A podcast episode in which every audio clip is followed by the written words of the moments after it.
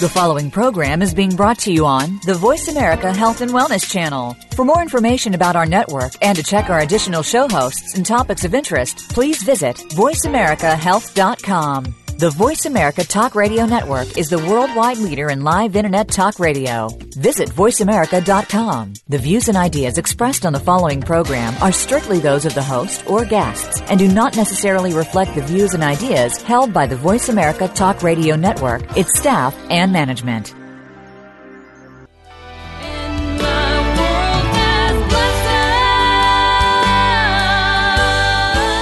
You're listening to Making Life Brighter on the Health and Wellness Channel, where we provide you with the latest information in healing, consciousness training, and all cutting edge healing modalities, featuring experts in their fields, including authors, musicians, and artists. Making Life Brighter will be a forum for healing, inspiring, and uplifting entertainment. Here is your host, Winifred Adams. You're listening to Making Life Brighter Radio, and my name is Winifred Adams, and I'm here today with Denny Tedesco of the Wrecking Crew film.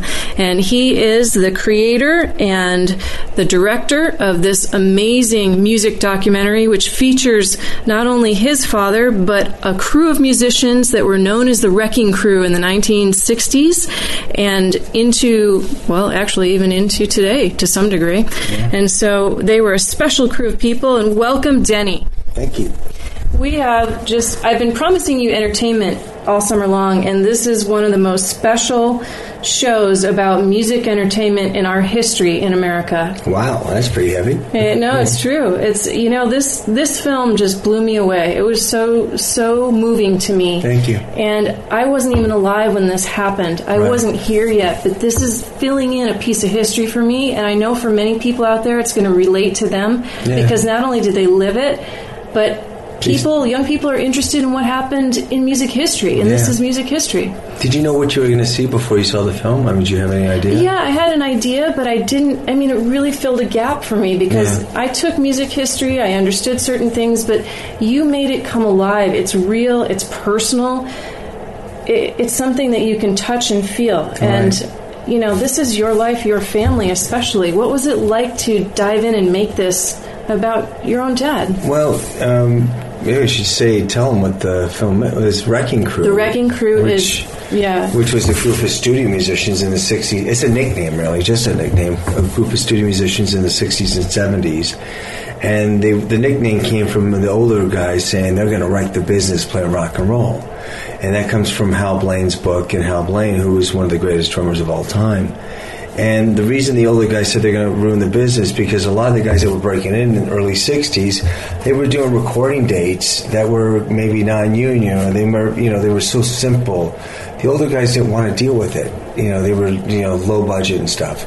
Well, because record companies at the time needed session players because they didn't trust the bands to play the music. So they hired these who, these now, guys. Why do you think that was? Why do you think they didn't trust the bands to play the music? Because they were they were still young. Uh-huh. A lot of these bands were really young, and yeah, they could play. You could play live, but there's a difference between playing live and recording it. There's a sensitivity involved, and especially in those days, because in those days you only have one track. Right. So you could have ten people in a room in a band of five, six.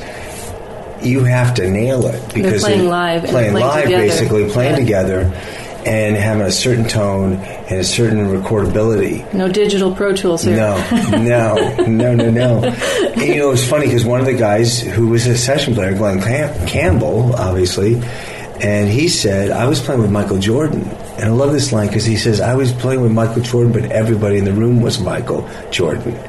You couldn't make a mistake. You had three hours, is what a session was.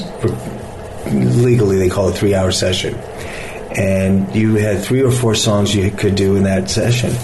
He said, but you can't slow it up. Mm-hmm. You can't if you if you're going to do one, two, three takes, but if you can't nail the part, you're blowing it for everybody in that room.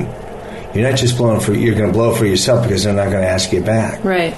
You know, because you got to guess what? At one o'clock in the afternoon, you got another session coming up. Mm-hmm. So you and that's amazing. You actually showcased that in the movie how they went from you know morning session to the afternoon session to the evening yeah. session to the late late session in the Beach Boys, for example, yeah. and and Brian Wilson. You know?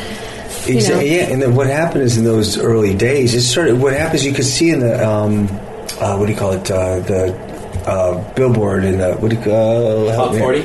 Top 40 Mm-hmm. Thank you. You know, you could see it in in the top forty hit. So you could see it in the charts in uh, the early '60s. All the music was really in New York, the meaning pop, rock and roll. Rock and roll was still in its infancy. It was coming out of London, Detroit, uh, New York, Nashville. So what happens is you slowly see the West Coast start building on this. So the guys here are starting to do their Jan and Dean. They are the Wall of Sound with Phil Spector, uh, the Mamas and Papas, Fifth Dimension, um, Nancy Sinatra, Frank Sinatra, Johnny Rivers. Anything that was done in LA most likely had these session musicians on it. And it just kind of grew. And then all of a sudden it was like by 67, almost 80% of the charts are all West Coast based. Mm-hmm. You know, it's just a s- slow build and then it just turned. And some of the, the studios that they kind of made famous with this particular wrecking crew were the Western Studio and Gold Star Echo Chambers. Is that right? Uh, well, Gold Star, Gold Star was a, a it was this, it was echo chamber was the technique that they had. They was very famous for their echo chamber. Gold Star was Dave Gold and uh, Stan Ross was the partner, and they, it was at Santa Monica Vine. And if anybody knows where Santa Monica Vine is now, it's just a mini mall now. It's it's really sad. Kind of tragic in a way. Well, Yeah. it is, and it's kind of like L.A. You know, and I, I listen. It's my it home. down and pull it- Yeah, it's Yeah, yeah. kind of my home. This is my hometown, but this is kind of what, kind of what the project's about in a weird way. When I think about it now, you have your time, and you move on, Mm-hmm. and that's how life is, especially in, a, in the arts or or the business of entertainment. In a lot of ways, that's what it was like then. You know, hey, this studio's moving on. It's no longer a studio. We'll just tear it down. Um, times change. When did you actually begin this film? Uh, 1996, my father, Tommy Tedesco, who was one of these he was a guitar player, he was diagnosed with terminal cancer. And I said this recently I said, if they hadn't given him terminal cancer diagnosis, would I have done it? Yeah. You know, it's almost like, oh, yeah, yeah, you know, get to it. But there was something about that terminal, which is really, for some of us who have gone through cancer personally and our family members, terminal is pretty terminal. you know, Yeah. when they say terminal, they mean it.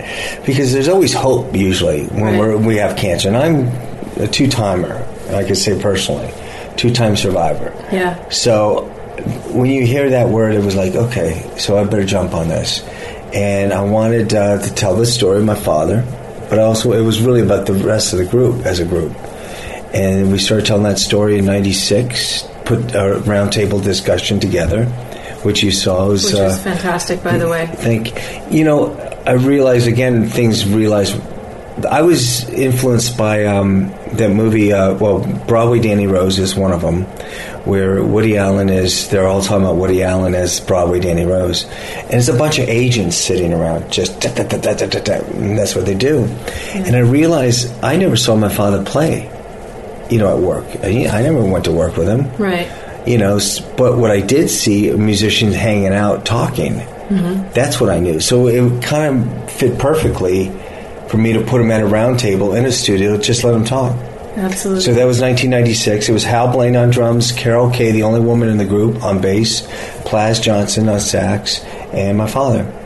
And basically we had two cameras going. We started filming them and that was it. Just i was a voyeur. I wasn't an interviewer in a sense that's what i wanted to be and i would just let it i mean they just go off they just relived those memories, those days, and what I thought was so special about your take in this movie and, and bringing it to life and hitting home is that they got really personal about their reflection. That, that that's really interesting, and I was saying this the other day. Um, at a certain point in your careers, um, in age, I think we all become reflective, and I think we're very honest. Mm-hmm. If you would have asked him maybe twenty years before, then he might not have been as honest, Right. Because you're still in the game. Yeah. Do you know what I mean? You yeah. you and might you not have wanna- play the game. And You're still playing the game. Yeah.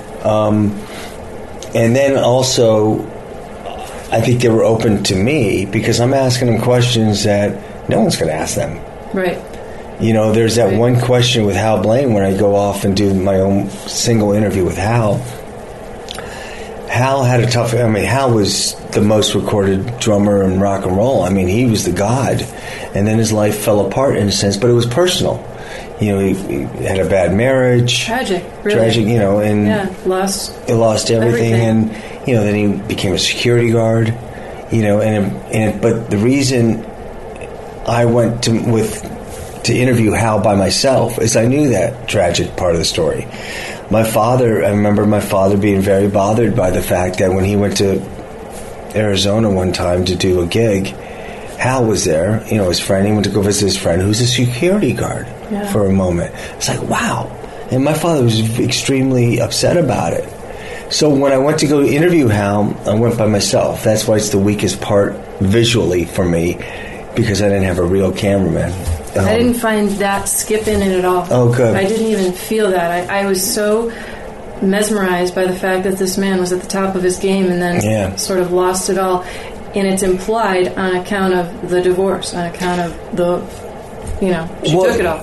yeah, and you know, to. and a lot of times, you know, it's funny because, you know, Hal will be honest. He said, "Listen, I have no, I have no, uh, my only regrets in life are personal regrets, not my professional." Um, we were talking about Hal Blaine. You know, when I went to go interview him, you know, I remember him, you know, saying, "I have no regrets in life. It's uh, professionally." you know, it's his personal life that you know he felt like you know he made mistakes. You know, six wives. Yeah. You know, um, but you know that's part of life. I mean, we all, you know, the hardest part about. Um, I remember the two favorite lines in the movie for me. And one of them was when I asked Bones Howe, the engineer and the producer, I said, "What's it like when you're at the top of the game? You are the, you know, you guys are the A team. You're, you know, producing amazing albums. You're working in the best of the best, and you're not anymore." And he said, "Well, it's like you're an athlete. You get your ramp up. You're at the top, and then you get the ramp down." He says, "It's not about." Staying at the top It's taking that ramp down as long as possible. And I think we're all like that. Um, We are. As a matter of fact, we're going to come back with more about the Wrecking Crew film and Denny Tedesco right here on Making Life Brighter. And you can find us at makinglifebrighter.com and on the radio tab on the player, the archive of this show. You can also go and check out on iTunes in the music documentary section, The Wrecking Crew. And we'll be right back with more of Denny Tedesco right here on Making Life Brighter Radio.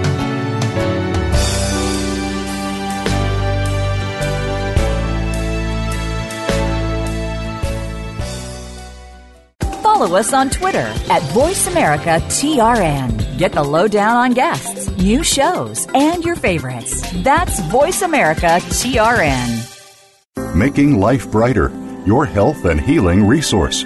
With 20 years of successful healing, medical intuitive Winifred Adams has assisted thousands of people with their health and emotional well being, including a celebrity clientele. An expert in emotional healing and body system health, Winifred specializes in emotional trauma and hard to solve cases. An official guide to John of God, Winifred works with people from all over the world to facilitate optimum health. Visit makinglifebrighter.com for more information and a discount off your first session. Appointments available in person or by Skype. Journey to John of God for healing with your guide, medical intuitive Winifred Adams. Experience healing with the world's most revered transmedium, John of God. Witness incredible healings, visit the sacred waterfall, and experience the heart opening wonders of the Casa de Dom Inácio in Brazil. For more information, visit makinglifebrighter.com. Tune in and visit the archived shows to learn of the miraculous healing with John of God. Special offer when you mention you heard it on the Health and Wellness Channel. See the website for details www.makinglifebrighter.com. Your life, your health, your network. You're listening to Voice America Health and Wellness.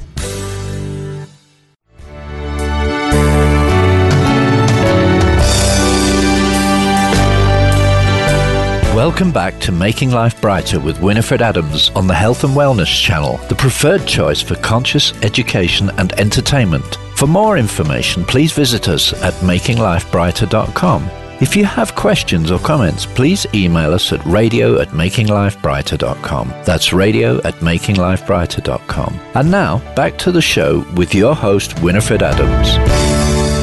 And we're back. You're listening to Making Life Brighter Radio, and today I have special guest Denny Tedesco, and he is here talking about his film, The Wrecking Crew. And you can see it on iTunes worldwide, and you can buy it and rent it, download it. You can go to thewreckingcrewfilm.com. Is that correct? Absolutely. So you have to check out this movie. This is a piece of our history. This is important for young and old to not only connect with, but educate ourselves. And that's what we're doing here today. And we were just talking about sort of the idea of being at the top of your game and then the fall from grace to, in some cases, and in other cases, how people graduate into a different life after that kind of success. Yeah, I know. It's funny because um, my dad had a great uh, philosophy. He always felt like he was an athlete, you know, in a sense that you're in the minors, then you're in the majors, and then, you know, you got to move on. You know, for him, you know, it was he made great transition because he went from records in the 60s where he was the king in a sense that he was doing so well and then he went into TV and film. And that lasted a long time all the way up into the you know late 80s early 90s but as Bones Howe said it's not about staying at the top it's about taking the ramp down as long as possible. And I realized that's being relevant. And you don't have to be any type of wherever you are in your game, you all want to be. We all want to be relevant. Right. I don't care what age you are. You well, know, you want to be appreciated still, and you want you. Yeah. You want to feel like you belong. Yeah. Like you have a purpose. And life. it doesn't matter what your profession is. You don't even have. You could be a mother. You could be a father. You could just want to be that way. Um, my dad had a. You know, he was. He, he made it when he had the stroke in 1992, I think he had the stroke. And I always remember the a few months before he passed. You know, he died of cancer, but I remember him saying the stroke came at the right time. Mm-hmm. And in his life because he wasn't working as much. Right. Now he had a good excuse. Well, I'm not working because I had a stroke. I can't work. You know, that mentally helped him not being called. Mm-hmm. You know, um, and I think one of the hardest things for me and my brother was he was 62 playing better than he ever played. But, you know, he wasn't being called because, you know, he was called for when they needed Tommy, which was great. You know, you want to be called for that, but it was like, okay, you know what? It's a hard part of reading. Let's call Tommy Tedesco. It's Spanish guitar. You know, it's for The Godfather, for mandolin, or or Schindler's List, whatever it is, which is awesome but you also want to be still you know relevant to other things. How did your father deal with the accolades that he received and any awards that he got? Because we don't really see that portion of things. Um, I was very proud. He's very proud of the thing. His life. He's very proud of all of it because, you know, he wasn't supposed to be a musician, and he was, you know, yeah. in the film. That's a great story. yeah, in the film, he was. Uh, he, their mom and dad were from Niagara Falls, New York. You know, and if any, you know, not to batter that area any more than they need to be battered, but it's not. It's a rough it's area. Cold there. It's cold, and, and, there's nothing there in Niagara Falls, New York at the time, 1953. Right. You know, and they went to a dance in Niagara University, and there was an audition for a guitar player. That happened to be an audition opened up the guitar player was leaving in their big band that night. So someone said, "Hey, my friend plays," and all of a sudden my dad's, you know, auditioning that night after the dance, and he's on the road the next day. He goes to L.A., sees what's going on here, goes and they go around the country. This big band. They get to Dallas, and they basically fire him and uh, the the singer because they found someone that could do both, downsized. But my father's pride was so, you know, hurt and but also big. He didn't want to go back to Niagara Falls.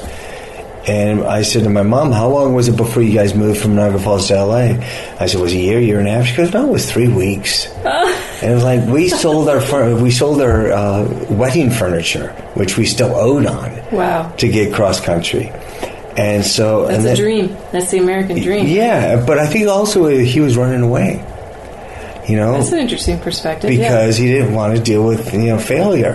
Mm-hmm. And but he also saw, hey, there's people making a living out in you know in L.A. And so then I asked my mom. Just then she says to me, she goes, that dance that we went to, he didn't want to go because he had gotten a job in Pennsylvania with his trio, his jazz trio. Because I asked her, I said, was Dad working a lot as a musician? She goes, no, once or twice a month because there's no work for a musician in that area. She goes, he didn't want to go to that dance because he actually got a gig in Pennsylvania. And I argued with him, you have to go because I spent $35 on this dress. you know, so I love it. you think, all right, what about $35 dress? That changed life. Yes. It was all being at the right place at the right time. It wasn't like an actor. You're an actor and you go, okay, well, you know what you're supposed to do. You're supposed to go to New York or you're supposed to go to LA as a musician at the 1953, you don't know what you could. You know, you could Yeah. teach, but it's not something you And do. it's after the war, and the whole the whole Exactly. terrain is different, and all the stuff is coming out that's new. And he must have been so happy when he received um, recognition from back east. Once he'd actually yeah, it was funny. There's a really in- interesting point you said because he was um, a street guy. You know, he learned. You know, well, for he, anybody who knows Niagara Falls, he was a Pine Avenue guy, which was the main drag there. You know, he learned common sense there. You know, his Italian upbringing. Um, with a good sense of humor, Good sense of humor. as showcased in the movie. yeah, I think what Self-deprecating humor. very different. hated a real job. yeah. You know, like many of us, hated a real job. I saw, or you know, he was, I remember reading in his book where he was 12 years old, got a job in a bakery, and because his mother had a friend or whatever, and he hated it, and he found out that you're not supposed to work at that age.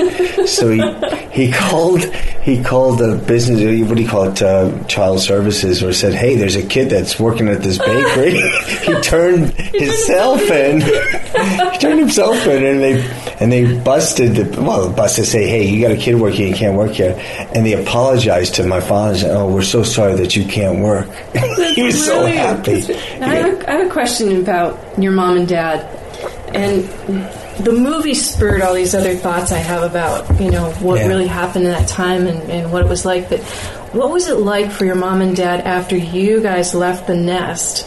And here he had been doing all these great things, and and how did they then kind of get along? How did they function? Because it was really about her taking care of you while he yeah, was that's out interesting. working. No, I think he was. They were taking. She was taking care of all of us. Yeah. You know, because even though Dad's working, she was part of it. Because how so what, what happened was work. This is a work ethic, and I think that comes out of World War II. Also, is you know that that era, that age, those parents. Right. When they came to LA, they only had my older brother. So mom went and found a job at uh, Lockheed. He was working somewhere for a little while, then he wasn't, and dad would take care of my older brother at home.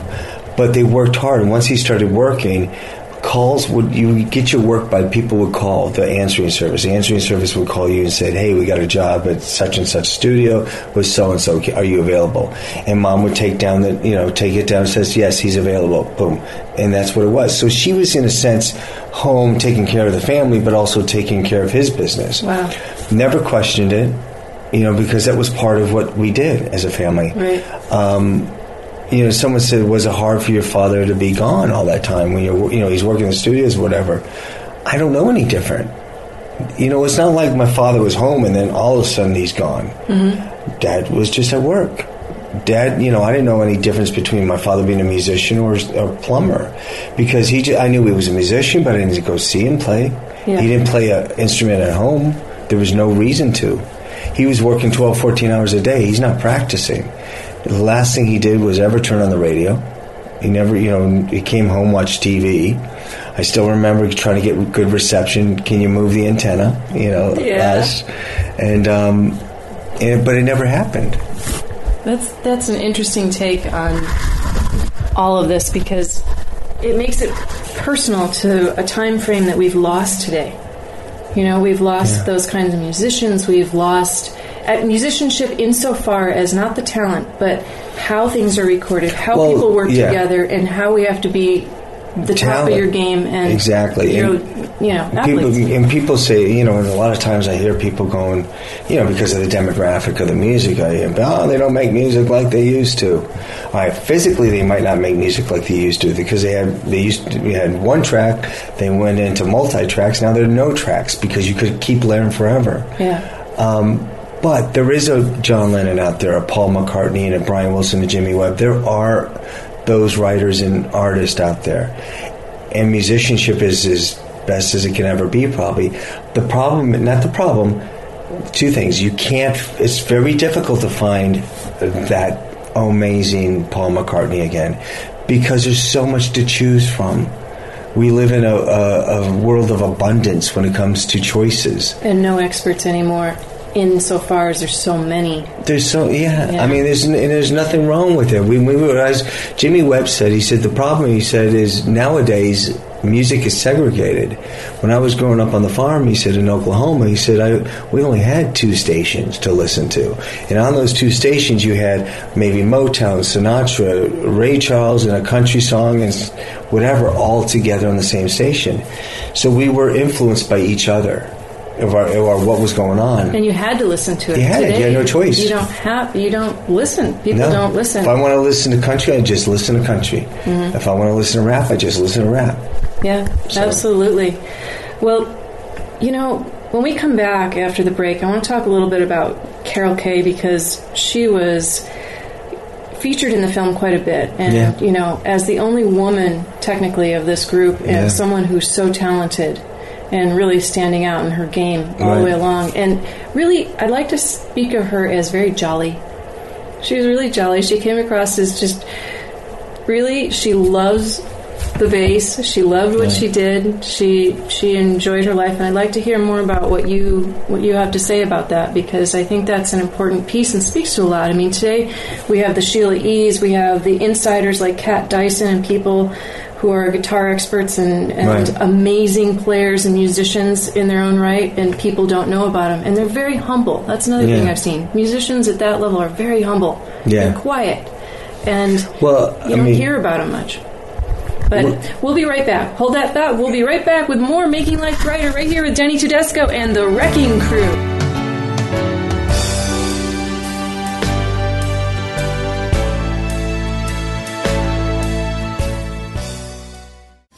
We're making it easier to listen to the Voice America Talk Radio Network live wherever you go on iPhone, Blackberry, or Android. Download it from the Apple iTunes App Store, Blackberry App World, or Android Market. Journey to John of God for healing with your guide, medical intuitive Winifred Adams. Experience healing with the world's most revered trans medium, John of God. Witness incredible healings, visit the sacred waterfall, and experience the heart opening wonders of the Casa de Dom Inácio in Brazil.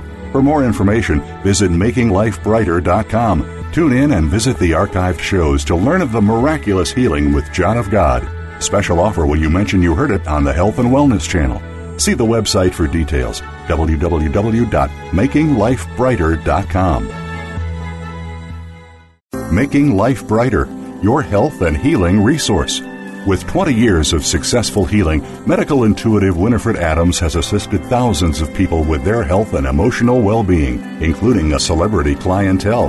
An expert in emotional healing and body system health, Winifred specializes in emotional trauma and hard to solve cases. An official guide to John of God, Winifred works with people from all over the world to facilitate optimum health. Visit makinglifebrighter.com for more information and a discount off your first session. Appointments available in person or by Skype. Opinions, options, answers. You're listening to Voice America Health and Wellness.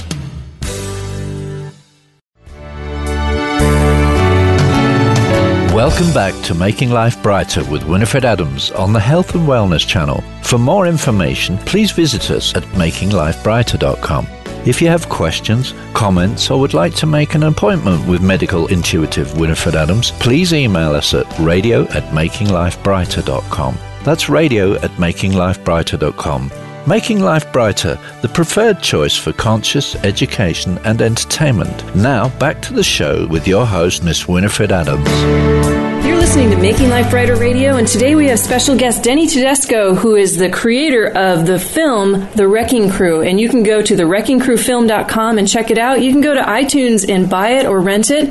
And this is a piece of history, as I've been talking about. We're having a wonderful discussion today with Denny about his history and his famous father, Tommy Tedesco, who was a guitar player and part of the Wrecking Crew group, which consisted of a number of very, very fine artists who played all all instrumentation on many of the hits that we knew of and know of today.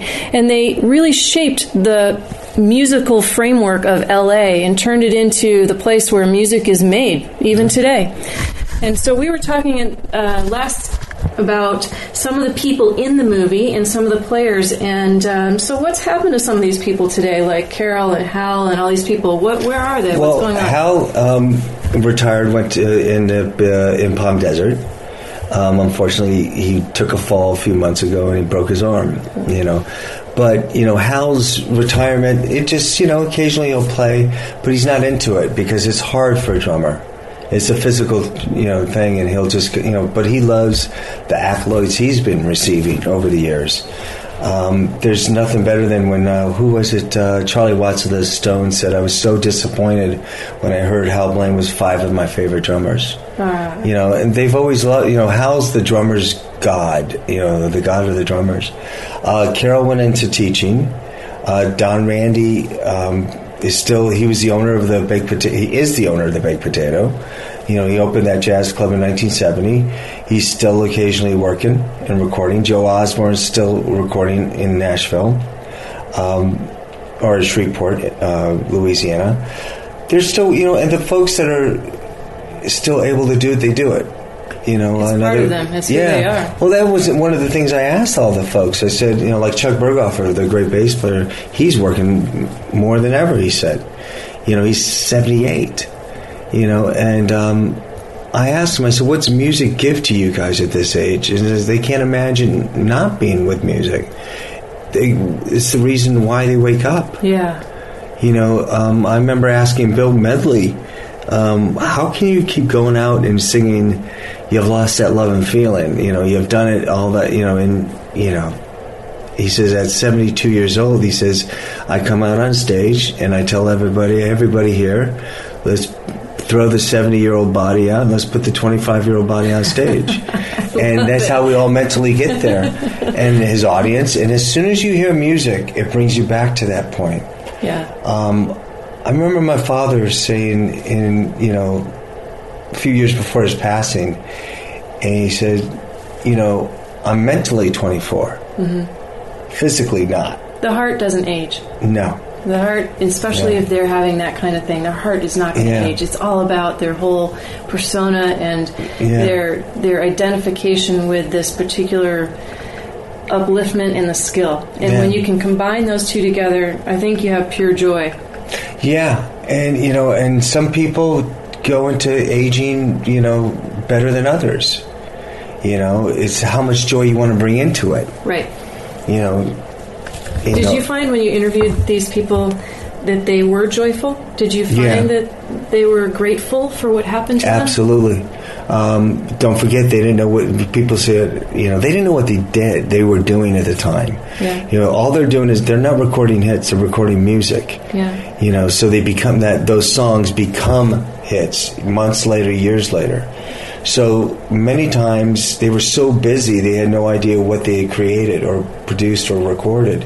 And the only reason sometimes they knew is because they'd be paid for it later or a contract would come and say, Oh, I was on that? Oh, I didn't know that. You know. How did they deal with not having been recognized? Oh, they were fine with it. Absolutely. Because they, it wasn't like they weren't recognized. They were stars. They were stars among themselves. Uh-huh. Meaning, not egotistically, but, oh, you know, when you got Hal Blaine working with I'm working with Hal. I'm working with Earl, or I'm working with Tommy. That's kind of gratification if by the day. Like, you, if you're, yeah, and the artists, if they're rearranging their recording sessions just to get Tommy or Hal, um, that's when you know you've done it.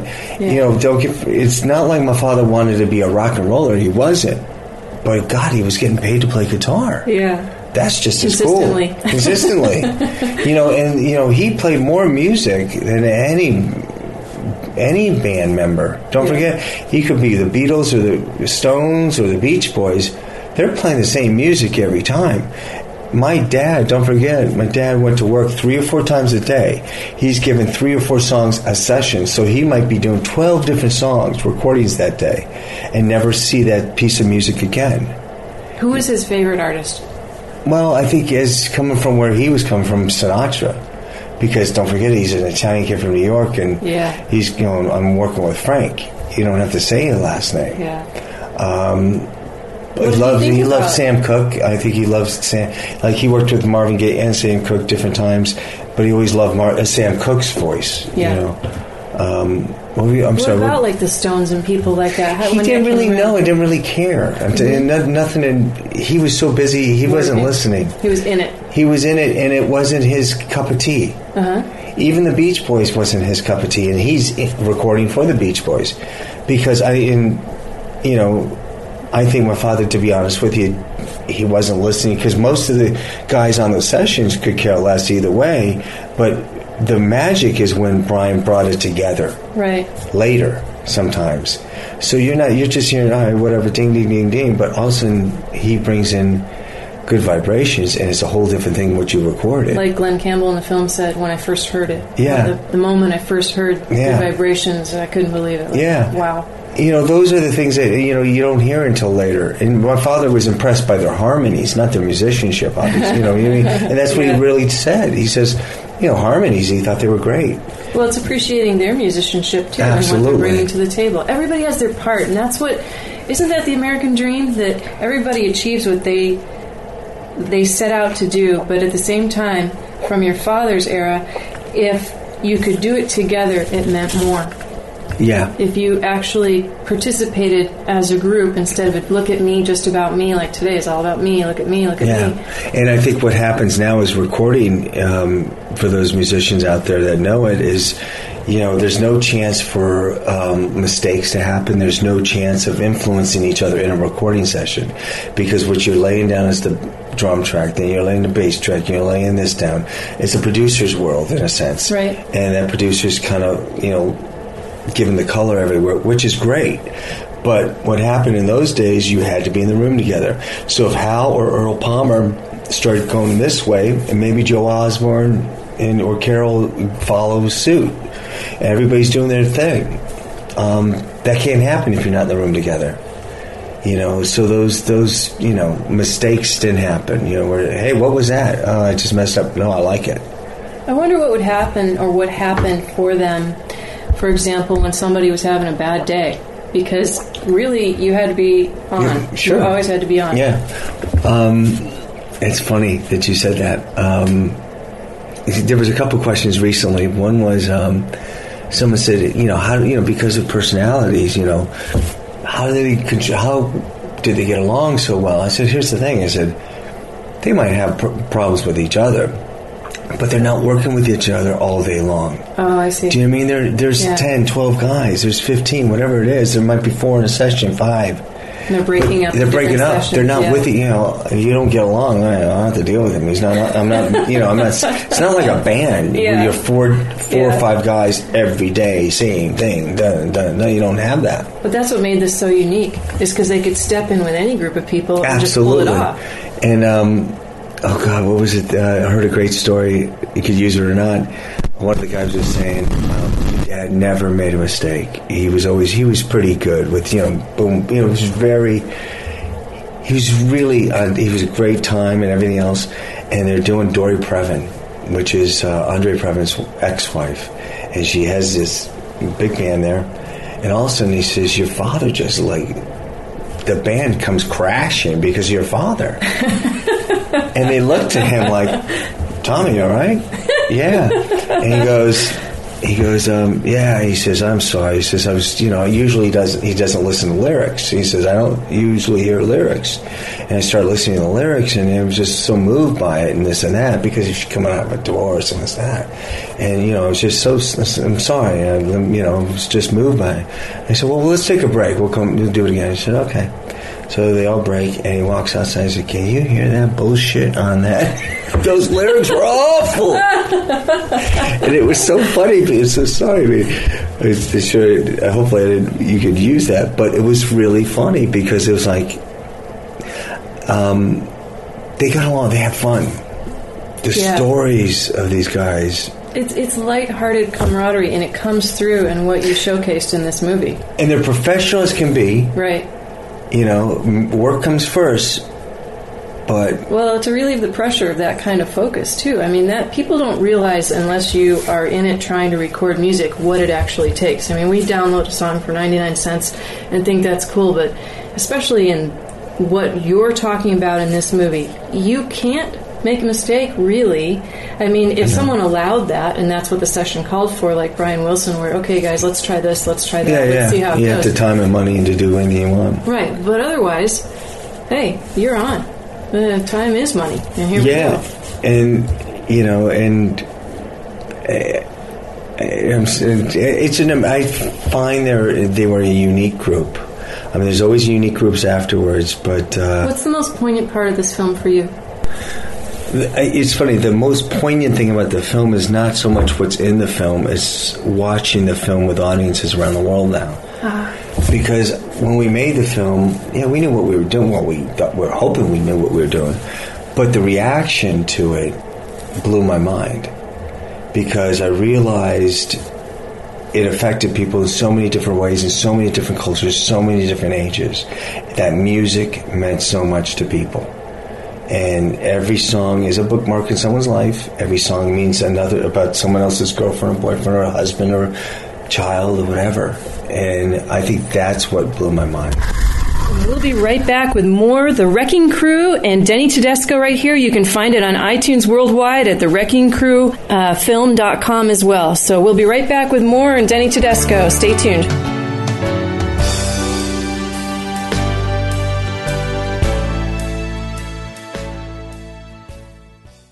Become our friend on Facebook. Post your thoughts about our shows and network on our timeline. Visit facebook.com forward slash voice America. Making Life Brighter, your health and healing resource. With 20 years of successful healing, medical intuitive Winifred Adams has assisted thousands of people with their health and emotional well being, including a celebrity clientele. An expert in emotional healing and body system health, Winifred specializes in emotional trauma and hard to solve cases. An official guide to John of God, Winifred works with people from all over the world to facilitate optimum health. Visit makinglifebrighter.com for more information and a discount off your first session. Appointments available in person or by Skype. Journey to John of God for healing with your guide, medical intuitive Winifred Adams. Experience healing with the world's most revered trance medium, John of God. Witness incredible healings, visit the sacred waterfall, and experience the heart opening wonders of the Casa de Dom Inácio in Brazil. For more information, visit makinglifebrighter.com. Tune in and visit the archived shows to learn of the miraculous healing with John of God. Special offer when you mention you heard it on the Health and Wellness channel. See the website for details www.makinglifebrighter.com. Your life, your health, your network.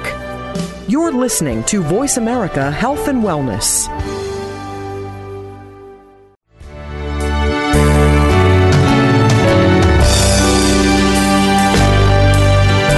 Welcome back to Making Life Brighter with Winifred Adams on the Health and Wellness channel, the preferred choice for conscious education and entertainment. For more information, please visit us at makinglifebrighter.com. If you have questions or comments, please email us at radio at makinglifebrighter.com. That's radio at makinglifebrighter.com. And now, back to the show with your host, Winifred Adams. We're talking today with Denny Tedesco on Making Life Brighter Radio about the Wrecking Crew film. And tell us, Denny, why did it take so long to actually complete this project? Well, like I said earlier, '96, Dad was diagnosed with cancer, and I quickly jumped into it, and we started filming him uh, and his friends. Dad died in '97, '98. I started shopping this 14-minute VHS tape around. Couldn't get anybody to help, and the reason they kept saying is, "You need a lot of music to do this," and you know anybody I could talk to said, "You'll never get this done because." Two reasons: the labels and the publishers will probably never come together with a hundred songs plus in it. You'll never be able to do it. And if you could get them to come together, an investor is never going to invest that much money because it's it's a music doc. You're never going to make that much. Then. Then, well, Yeah. even now, Right. there's a question about it now. You know, everybody assumes, oh, they're going to make a lot of money. Well, music docs might only make a, if you're lucky, a hundred thousand. That's a lot. Then. Ah, yeah. so With a lot of work that goes in. a lot of work, and, and we're not even talking about you know that's just music rights. They said you'll never do it. So basically, we stuck it out. With my wife and I, we just kept going, going. Someone said, "Who are your angels?" I said, "Well, other than people that donated, the other angels were Wells Fargo, Visa, Mastercard, Countrywide. That was it. I, we just, you know, blew it. We borrowed, and um, we got to the point where we had to make a film. We made the film in 2008 cut it, did really well in all around the world, you know, different festivals, but I couldn't release it until I paid off that mo- uh, that money or that the licensing for 110 songs. Wow. So once we did that, then it's like it took us years. You know, we did it through donations and fundraisers and crowdfunding.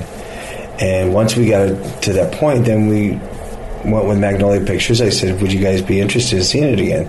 And they they said, "Yeah." And that's led to a release. What a blessing. Now, what about the music of all of this? Is there going to be music that can be. In about a month, we're actually we have a soundtrack. Yeah? Yeah. Great. So we that's three CDs filled with uh, hits All and some interviews, and then the fourth CD we call it Crew Cuts, Mm-hmm. which are uh, songs from their own guy, the guys' own albums. Fantastic. So, Where can people find those? WreckingCrewFilm.com. All right. It'll be there in about that'll be there in a month. But the the great thing is we found a release for this film. You know, the Magnolia said we'll do five theaters, maybe you know around cities, and we got to 175, and then it And went. it a- keeps growing. Yeah, I just showed it in Mexico. I've showed it in, in London. It opened up there. It's around It's going to the be in. Scotland next week, right? Is it? I think it? so. I think that says Yeah. on your website that you're sh- it's showing in Scotland. I think it's Aberdeen, basically, right? yeah. And you, Yeah. you can go onto the website wreckingcrewfilm.com and check out all the places that it, it's showing maybe near you, or you can create a showing. Yeah. Yeah. Well, that's exactly what I did. Um, I've been doing like you know, you know, in, uh, house screenings. You know, if it's you know, or you know, charities. You know, obviously I can't keep doing it for free anymore, or, or doing it for you know. But I love showing this film. What's your motivation behind continuing that much of a push? Because it must be time consuming. It is time consuming, but there was, you know, there's two th- motivations. The one was always, you know, tell the story. Um, you know, you asked, you know, What do you want people to take away from that? I guess is my question. to realize musicians, especially this period, music, any musician, they're working. They, you know, they deserve to be respected, but also paid. I mean, it's not just about that story, but you know, they made a living. They put their kids through school. You know, they had families. Just they had like like all of us. Well, I was a musician's kid, but do you know what I mean? In people's you know, the arts are something very special, and uh, I think people take it for granted. Um, you know, the DVD. uh, You know, when in two, 1990, no, 2006, my editor Claire Scanlon said, "You got to stop interviewing people. We can't put everybody in this." But we never stopped. you know, I kept. Yeah, I have six and a half hours on the DVD as outtakes. Yeah. So all those people that didn't make it, Bill, you know, on the actual film, I got Bill Medley, Richard Carpenter, uh, Barry McGuire, Petula Clark, Jackie Shannon. They're all on the DVD. And people can get that on the wreckingcrewfilm.com as well. I think I'm proud. Of, I think that's what I'm. One of the most things I'm proud about about this film is the outtakes because people say, "Oh, you know, why can't I be in?" it?" Well, you are going to be in it. As far as I'm concerned, the movie's a trailer for the DVD because I think everybody's voice can be heard, and you know, and you never know what you're going to get. Leon Russell didn't come on until six months before we had our final he was cut. fabulous, by the oh, way. Oh my God, he was, he was hilarious. in the film. He's a, a bit like a laid-back spark plug, if you will. He's Oh, absolutely. and that was the thing about you know about Leon. Leon was honest. yeah. You know, Leon didn't want to do this because his he said, "Oh, it's a bunch of BS that wrecking crew thing." He was right. There is no, maybe there is no name, but it's not about that. It's about that time period. And once he understood what I was going to, what I wanted to do, and his friends, you know, convinced him, he was fine. I had to go to Nashville, but he was so honest. And that's what I wanted is honesty. Hey, it's not always love and cheer and great music. Right. You know, dad went to work and he's, you asked about did he was he appreciated? He was appreciated among the others. Was did he want to be paid more? He said, No, I got paid very well. He said, We made hundreds of hits, but we made thousands of bombs. I mm-hmm. never gave anybody their twenty five dollars back. It was what he did. He went to work like everybody else. Did he have to enjoy the work? No. He didn't have to enjoy he loved working. He didn't have to love the song. You do your best. He says, I play for smiles. If the guy's smiling, great. If I think it's wrong, it doesn't matter. He's paying the bill. You're not selling out. You're you're you're given a job to do. You Yeah. know, it doesn't mean you always know what you write. So, what's next for you in this project? Because it sounds like you're current and invested in it, both with the music coming out, the DVD picking up steam. I just um, I just need to basically to the end of the year just really work it to make sure it gets out there.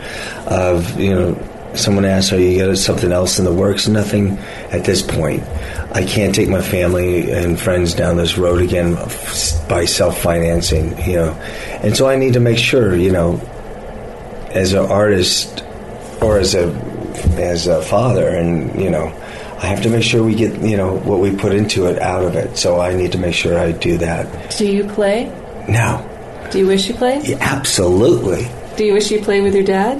Absolutely. Yeah. If you could play, what would you play? Um, oh, it doesn't matter. Yeah? I really, I'm so envious of every musician friend. I'm envious of Ryan, who's shooting this.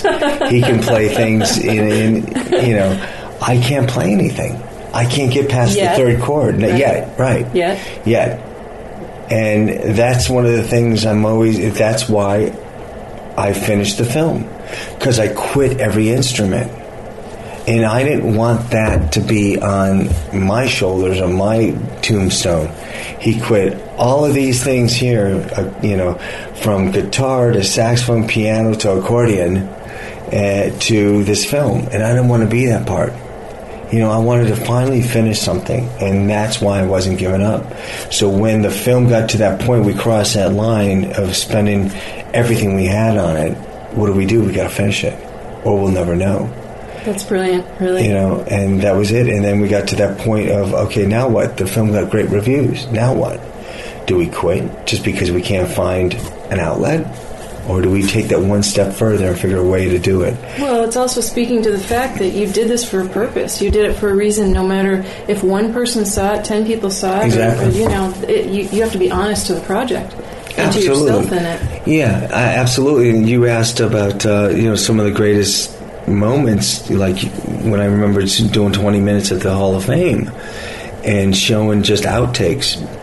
Not even outtakes. It was just a rough 30 minutes, and uh, Hal Blaine was with me, and he had never seen it.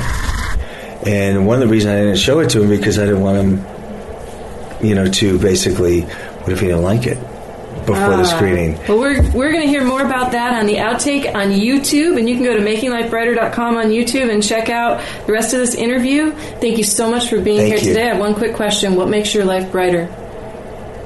Um, my children when they laugh. Ah, fabulous. Denny Tedesco and the Wrecking Crew and the Wrecking Crew film and more on YouTube. And you guys can check it out at makinglifebrighter.com. And this has really been a pleasure. Thank you so Thank much you. for being with us. The Wrecking Crew, everybody.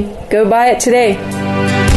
Thank you for listening to Making Life Brighter on the Health and Wellness Channel. Be sure to join us each week at 10 a.m. for information, inspiration, and education with leading experts in healing and consciousness. For more information and a complete show schedule, please visit us at makinglifebrighter.com. Making Life Brighter, successfully helping you feel better from the inside out.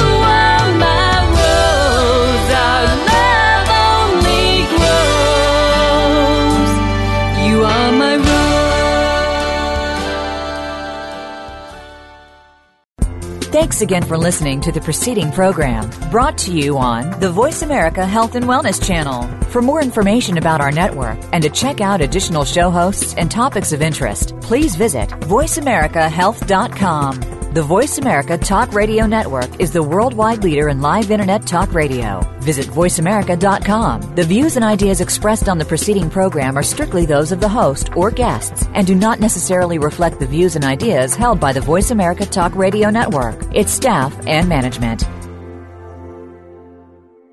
This podcast is a part of the C Suite Radio Network. For more top business podcasts, visit c-suiteradio.com.